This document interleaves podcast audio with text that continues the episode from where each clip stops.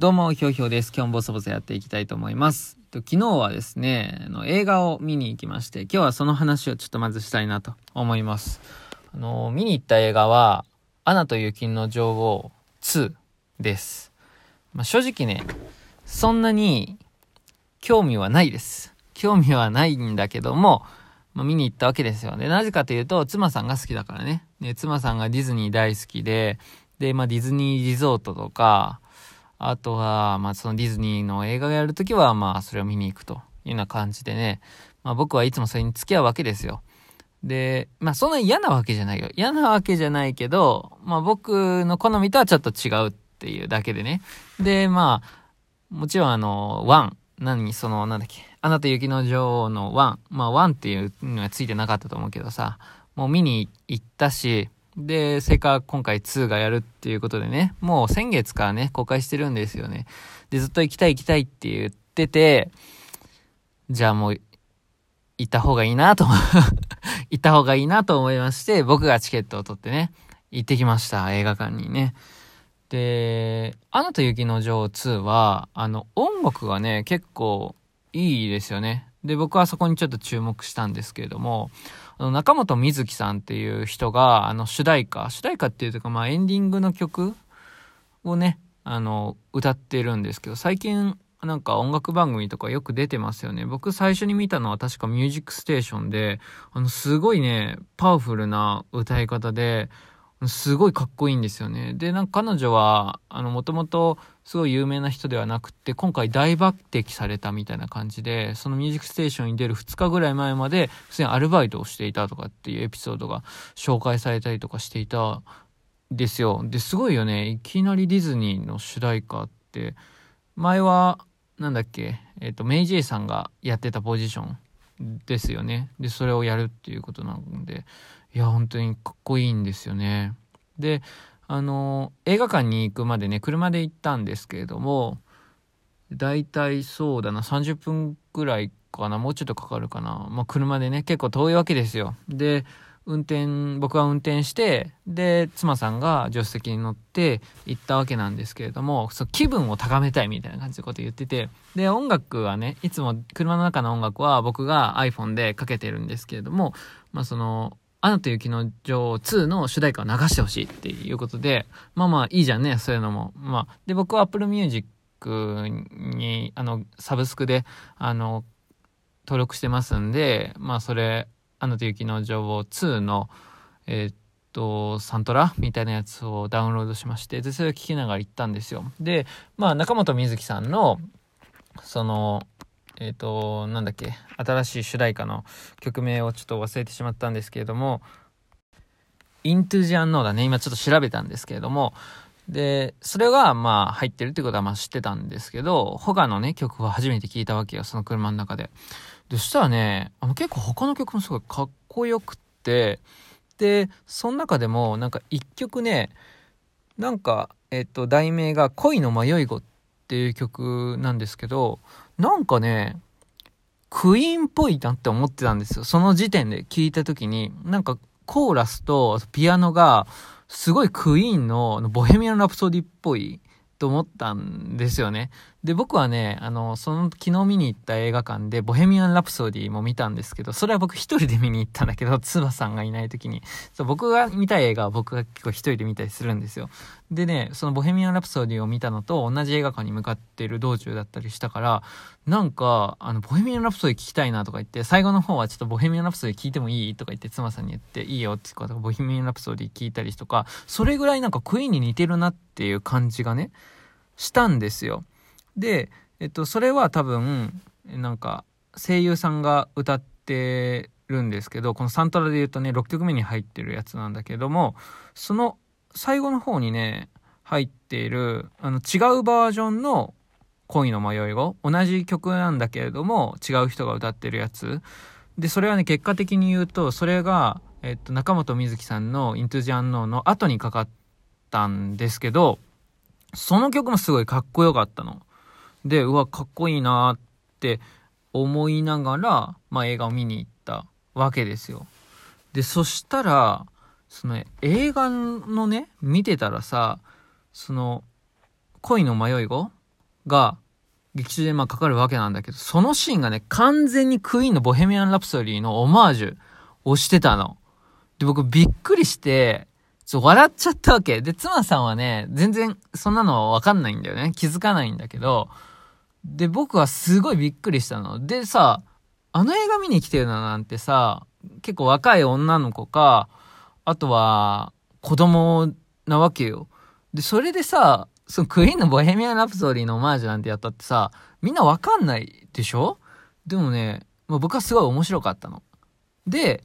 映画を見終わって、中本美月さんのイントゥジャンノーが映画館でかかって、もうすごいパワフルでかっこいいんだよね。で、その後に、もう一回恋の迷い子の、その声優さんじゃないバージョン。僕はあの、車の中で聴いててかっこいいなって思ってたやつを流れて、やっぱそれもやっぱかっこいいな、この曲って思ってたんだけど、そしたらさ、そのエンドロールだからさ、その時は、その、誰が歌ってるかみたいなやつが出るんだよね。で、それがさ、 Weezer だったわけ。で、 Weezer っていうのは、まあ、アメリカのバンドなんですけど、もう僕も知ってるんですよ。まあ、そんなにも頻繁に聞か、聞いたりはしないんですけど、まあ、一時期すごく好きで、 Only, Only in Dreams とかっていう曲が僕すごく特に好きなんですけれども、その Weezer っていうバンドが、歌ってたのね。で、それすごい衝撃だったんで、映画見終わって、で、妻さんはすごい面白かったねとかって言ってるんだけど、僕はそんなことよりも、いや、クイーンのオマージュがあったし、最後の曲はウィーザーだったよって言って言ったら、妻さんが、いや、それはちょっとわかんなかったけど、みたいなめっちゃ冷めてたんですけど、僕はなんかそれが、うわ、すげえっていうのを思ってたの。ディズニーの映画でそんなことするんだっていうのが。で、その後、じゃあご飯食べ行こうか、っつって、あの、フードコートみたいなとこ行ったんだけど、僕はすぐツイッターを見て、あの、アナと雪の情報、ウィーザー、アント雪の女王クイーンって調べたんだけど、やっぱ気づいてる人は気づいてる。で、誰が気づいてるかっていうとさ、その、彼女に連れてこられた彼氏とか、あとは、娘と一緒に来たお父さんが気づいてるんだよね。で、これなんでこんなことディズニーはしたのか知らないけど、まあ、きっと、普通になんか作ってる人たちの遊び心なのかな別になんか、誰か特定の層を狙って、ね、受けを狙ったみたいな多分ことをしたわけじゃなくて、まあ普通にもう純粋に遊び心というか、リスペクトを込めて、えオマージュしたんだろうね。でもすごい面白いよね。で、僕考えてみればね、以前ズートピアっていう、それもディズニー映画、これもね、妻さんと一緒に、まあ連れて行かれて行ったんですけど、そこでは映画のゴッドファーザーのオマージュがあったわけ。で、多分ディズニーを見てる層とは、こうファン層が違うじゃん。だから多分わかんないと思うんだよね。だけどそういうことがあってさ、なんか面白かったんですよ。で、なんかこれいいよねって思うのね、僕は。だからディズニーは、これから、その、連れてこられた彼氏や、え連れてこられたお父さんも、ちょっと楽しま、